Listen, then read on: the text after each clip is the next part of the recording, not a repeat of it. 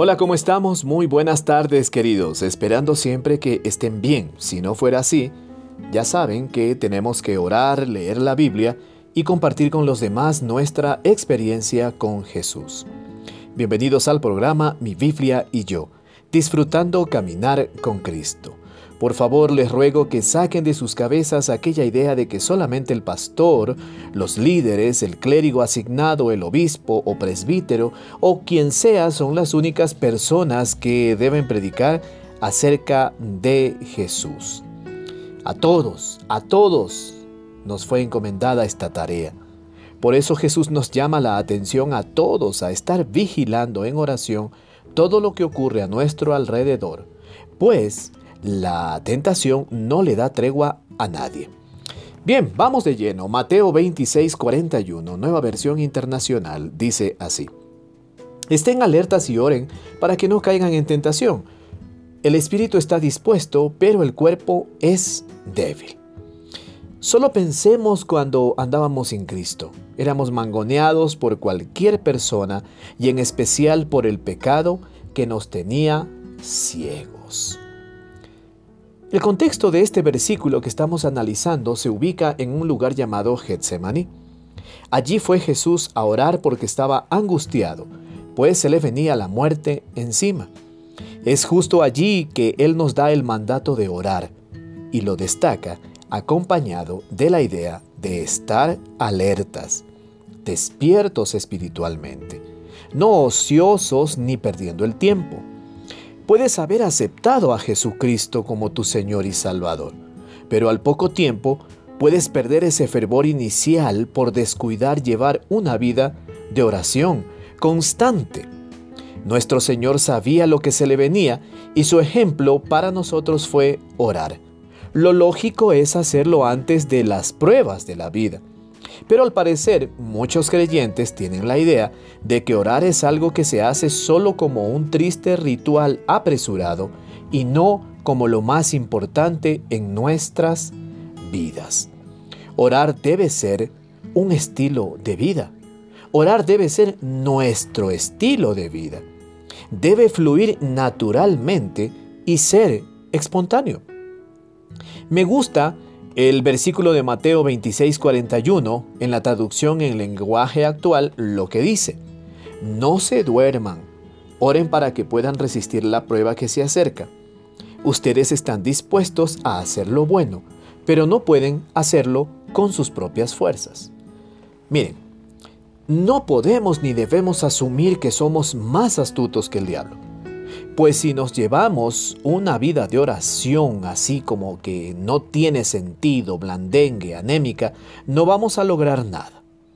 Si nosotros no llevamos una vida de oración que dignifique nuestro estilo de vida, peor podemos estar alertas de las mañoserías de nuestra naturaleza pecaminosa, a quien le encanta pecar por deporte y hacer a menos como algo inferior la enseñanza de la Biblia.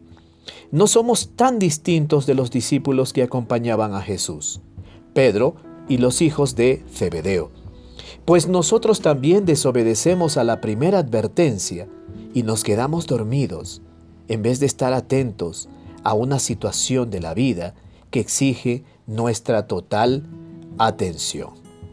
Nosotros también traicionamos a Jesús y somos desleales a su compañía.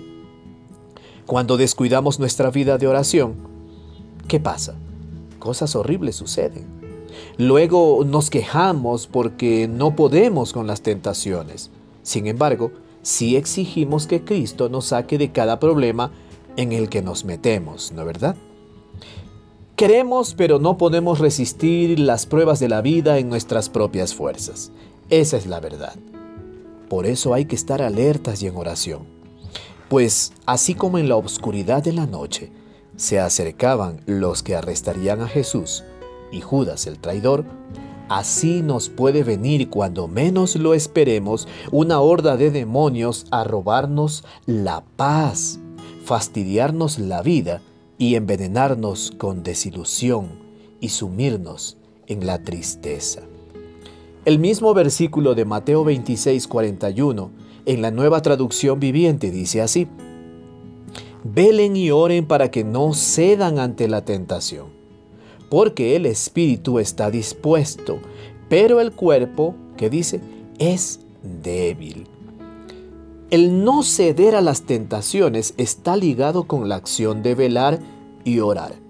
O sea, que tu espíritu humano permanezca en la alegría de la salvación, pero a la vez analizando todo tu entorno y pensando cómo traer más personas a Cristo. Porque al fin y al cabo, eso es lo que quieren lograr al desestabilizar tu comunión con el Señor. O sea, las tentaciones quieren entretenerte con lo que no es oro, pero brilla como si lo fuera, para evitar que obtengas la corona que tiene Dios para ti, por amar el pronto retorno del Señor a este mundo. Jesús estaba muy angustiado y lo primero que hizo fue apartarse a un lugar para orar al Padre y compartir con Él un tiempo muy especial. Un tiempo que le daría el valor de afrontar lo que se venía más adelante. Yo te pregunto, ¿cuál es tu Getsemaní? ¿Cuál es ese lugar donde tú te apartas para estar a solas con Dios y disfrutar su compañía? ¿Cuál es ese lugar donde tú pasas a solas con Dios, adorándolo sin que nadie te moleste? donde nada más importa sino estar con Él, donde el único y exclusivo centro de tu atención es Jesús, allí donde no importa el tiempo ni el horario, sino solo y exclusivamente disfrutar su presencia. Eres amado por Dios.